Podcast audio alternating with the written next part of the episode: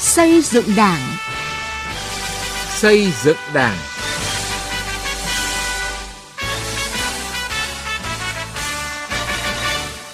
Thưa quý vị và các bạn, chương trình xây dựng Đảng hôm nay xin được chuyển đến quý vị và các bạn những nội dung chính sau đây.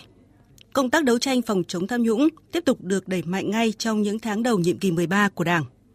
Duy trì sinh hoạt Đảng trong điều kiện dịch bệnh, đổi mới để thích ứng.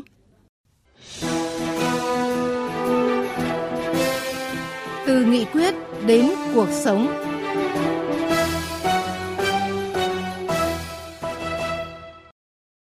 Thưa quý vị và các bạn, trong bối cảnh cả nước đang tập trung nhân lực, vật lực để phòng chống dịch COVID-19, nhưng công tác đấu tranh phòng chống tham nhũng vẫn được Đảng ta tăng cường chỉ đạo và tiếp tục đạt được nhiều kết quả quan trọng ngay trong những tháng đầu của nhiệm kỳ 13. Tiến Anh, phóng viên Đài Tiếng Nói Việt Nam, có bài đề cập. Từ đầu năm đến nay, một loạt các vụ án kinh tế tham nhũng nghiêm trọng, phức tạp được xử lý. Nhiều cán bộ sai phạm đã bị khởi tố xét xử trong các vụ án trước đây, nay tiếp tục bị khởi tố trong vụ án khác. Tại Hà Nội, ông Nguyễn Đức Trung, nguyên chủ tịch Ủy ban dân thành phố Hà Nội, tiếp tục bị truy tố về tội lợi dụng chức vụ quyền hạn trong khi thành công vụ trong vụ án xảy ra tại Sở Kế hoạch Đầu tư thành phố và một số đơn vị liên quan. Còn tại thành phố Hồ Chí Minh, ông Tất Thành Cang, nguyên Phó Bí thư Thường trực Thành ủy cùng 11 bị can bị đề nghị truy tố về tội vi phạm quy định về quản lý, sử dụng tài sản nhà nước gây thất thoát lãng phí trong vụ án xảy ra tại Sabeco, gây thất thoát hơn 1.100 tỷ đồng. Và tiếp đó vào ngày 20 tháng 8 vừa qua, cơ quan an ninh điều tra công an thành phố Hồ Chí Minh kết thúc điều tra, chuyển viện kiểm sát đề nghị truy tố ông Tất Thành Cang và 9 bị can khác cùng tội danh vi phạm quy định về quản lý, sử dụng tài sản nhà nước gây thất thoát lãng phí. Cả 10 bị can bị đề nghị truy tố do liên quan tới sai phạm chuyển nhượng 32 hecta đất ở xã Phước Kiển, Nhà Bè và gần 170.000 m2 đất của dự án khu dân cư ven sông Tân Phong, quận 7 từ công ty trách nhiệm hạn một thành viên đầu tư và xây dựng Tân Thuận cho công ty Quốc Cường Gia Lai. Việc chuyển nhượng đất không qua đấu giá trái với quy định của pháp luật gây thất thoát số tiền rất lớn cho nhà nước. Tại Bình Dương, các cơ quan chức năng cũng đã khởi tố bị can và thi hành lệnh bắt tạm giam ông Trần Văn Nam, nguyên bí thư tỉnh ủy Bình Dương, về tội vi phạm quy định về quản lý, sử dụng tài sản nhà nước gây thất thoát lãng phí. Từ những vụ việc này cho thấy, công tác đấu tranh phòng chống tham nhũng đã được đẩy lên một bước cao hơn và là cuộc chiến không ngừng không nghỉ, theo đúng tinh thần Đại hội Đảng lần thứ 13 và chỉ đạo của Tổng Bí thư Nguyễn Phú Trọng. Ông Nguyễn Đức Hà, nguyên vụ trưởng vụ tổ chức cơ sở Đảng, Ban tổ chức Trung ương nhận định. Tôi cho rằng là trong cái nhiệm kỳ này, công tác đấu tranh phòng chống tham nhũng sẽ tiếp tục được đẩy lên một cái giai đoạn mới cao hơn mà nó cũng đúng với cái tinh thần mà đồng chí Tổng Bí thư đã nói đấy. Chúng ta không được phép để cán bộ, đảng viên và nhân dân có cảm giác rằng chúng ta đang chững lại, chúng ta đang trùng lại mà thực chất đây là một cuộc chiến đầy cam go phức tạp, phải tiến hành thường xuyên, liên tục, không ngừng, không nghỉ. Mà. Theo báo cáo của Ban chỉ đạo Trung ương về phòng chống tham nhũng, trong 6 tháng đầu năm nay đã có trên 70 tổ chức đảng với 8.000 đảng viên vi phạm bị xử lý kỷ luật. Trong đó gần 180 đảng viên bị kỷ luật do tham nhũng và cố ý làm trái. Ngành thanh tra kiểm toán phát hiện sai phạm về kinh tế gần 55.000 tỷ đồng và hơn 1.700 hecta đất – các cơ quan tố tụng trong cả nước đã khởi tố 1.850 vụ án với gần 3.300 bị can về các tội tham nhũng kinh tế chức vụ. Phó giáo sư tiến sĩ Lê Văn Cương, Phó Viện trưởng Viện Xây dựng Đảng cho rằng kết quả này cho thấy công tác phòng chống tham nhũng tiếp tục được làm quyết liệt bài bản. Phải làm theo cơ chế mới. Nghĩa là gì ạ? Đến mức nào là xử lý mức ấy đúng theo tinh thần chỉ đạo là gì ạ? Không có vùng cấm,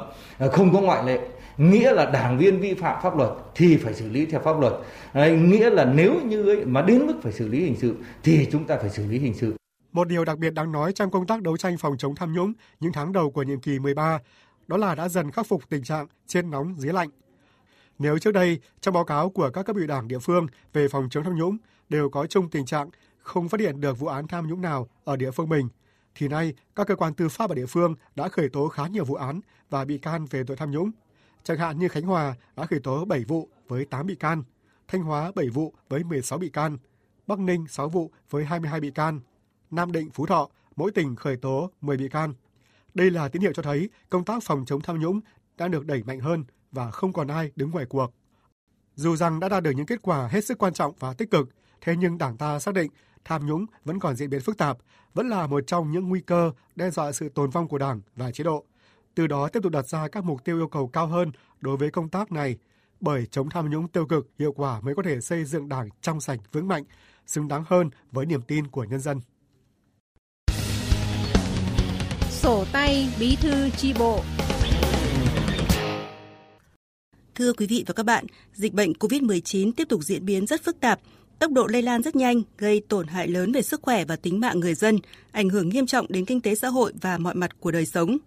Trong thời gian qua, nhiều nơi thực hiện giãn cách xã hội, hạn chế tập trung đông người. Việc tổ chức sinh hoạt đảng định kỳ, nhất là các tổ chức đảng có đảng viên hoạt động phân tán, làm nhiệm vụ đặc thù, địa bàn cách trở đang gặp nhiều khó khăn. Không sinh hoạt thì vi phạm quy định điều lệ đảng, nhưng tổ chức hội nghị tập trung theo quy định thì không đảm bảo an toàn, vi phạm quy định về phòng chống dịch bệnh. Trước tình hình này, nhiều tổ chức cơ sở đảng đã mạnh dạn tổ chức sinh hoạt bằng hình thức trực tuyến thay cho sinh hoạt tập trung, vừa đảm bảo an toàn phòng chống dịch, vừa giữ vững quy định về định kỳ sinh hoạt đảng.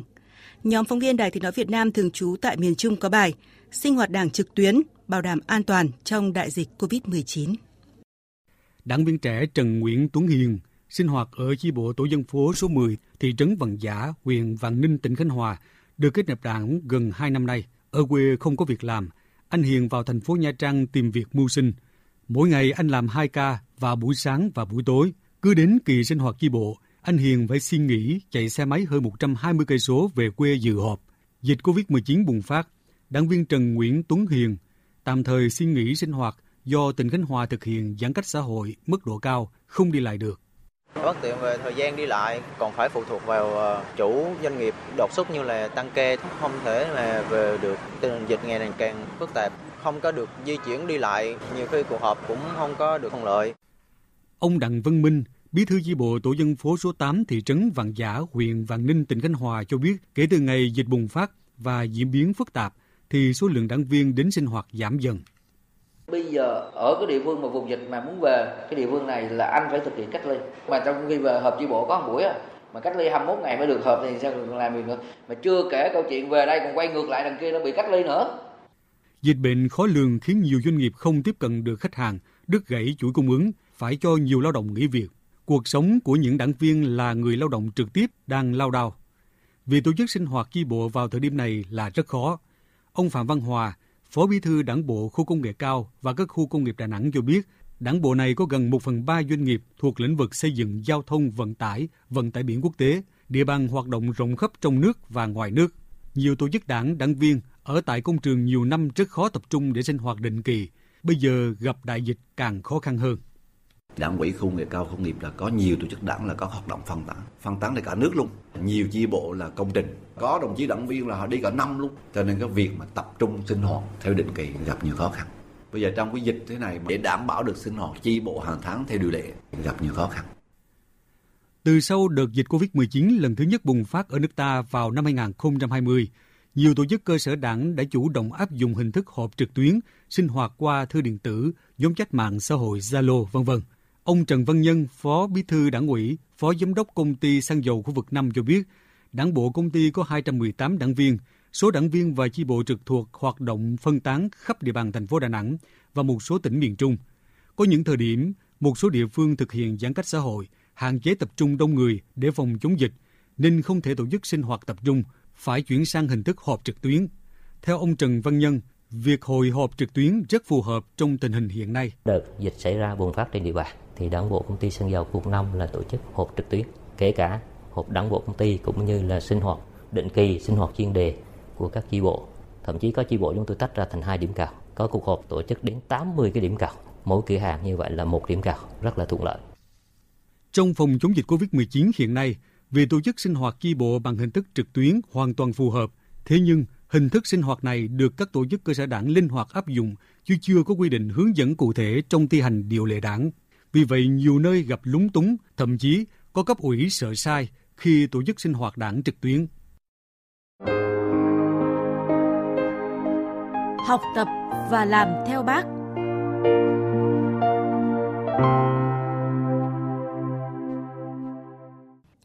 Thưa quý vị và các bạn, trong tiết mục này hôm nay, chúng tôi giới thiệu về một phó trưởng công an xã vững vàng, bản lĩnh và gần gũi với nhân dân, là một trong những điển hình tiêu biểu trong học tập và làm theo bác của công an thành phố Hà Nội.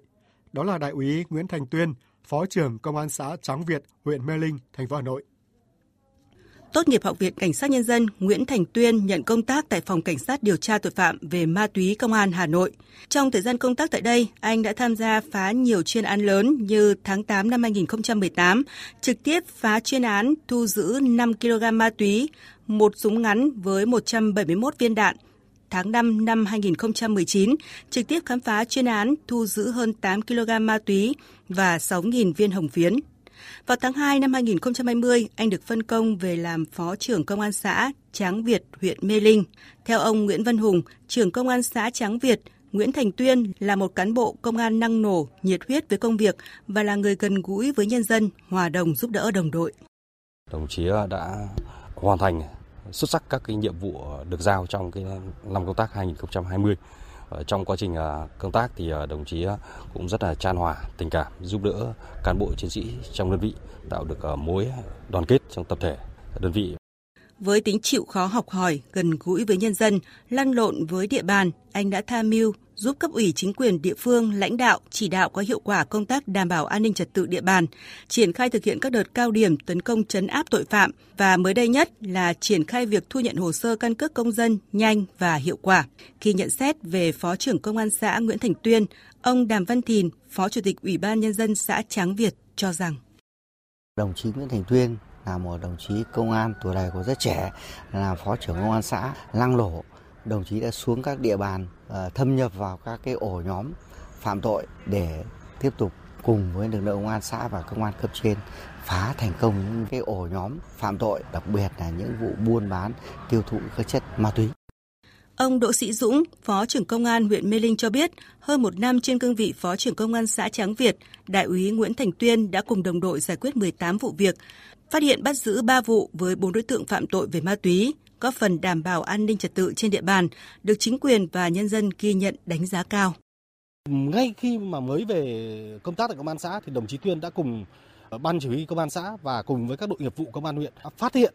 ờ, đấu tranh và bắt giữ một đối tượng có hành vi buôn bán hơn 80 gram ma túy đá và được Ủy ban nhân dân thành phố tặng bằng khen. Cùng với lại những cái chiến công đột xuất đó thì trong cả quá trình công tác thì đồng chí Tuyên đã thể hiện được cái vai trò, cái phẩm chất và cái tố chất của một người cán bộ công an thành phố phát huy cái sức trẻ và cái tinh thần trách nhiệm của mình để làm tốt cái cương vị công tác và từ chính từ tấm gương của đồng chí Nguyễn Thành Tuyên giúp cho công an huyện Mê Linh năm vừa qua là hoàn thành xuất sắc nhiệm vụ Đảng và Nhà nước giao. Với nỗ lực và tinh thần trách nhiệm cao với công việc, trong hơn 10 năm công tác, Đại úy Nguyễn Thành Tuyên đã được Thủ tướng Chính phủ tặng một bằng khen, Bộ trưởng Bộ Công an tặng 4 bằng khen và nhiều năm liên tục đạt danh hiệu chiến sĩ thi đua cơ sở. Năm 2020, Đại úy Nguyễn Thành Tuyên đã được Giám đốc Công an thành phố Hà Nội tuyên dương là một trong 10 gương mặt trẻ công an thủ đô xuất sắc tiêu biểu. Câu chuyện về Đại úy Nguyễn Thành Tuyên, Phó trưởng Công an xã Tráng Việt, huyện Mê Linh, Hà Nội, một trong những điển hình tiêu biểu trong học và làm theo bác đã kết thúc chương trình xây dựng Đảng hôm nay. Chương trình do biên tập viên Sĩ Lý biên soạn. Cảm ơn quý vị và các bạn đã quan tâm theo dõi.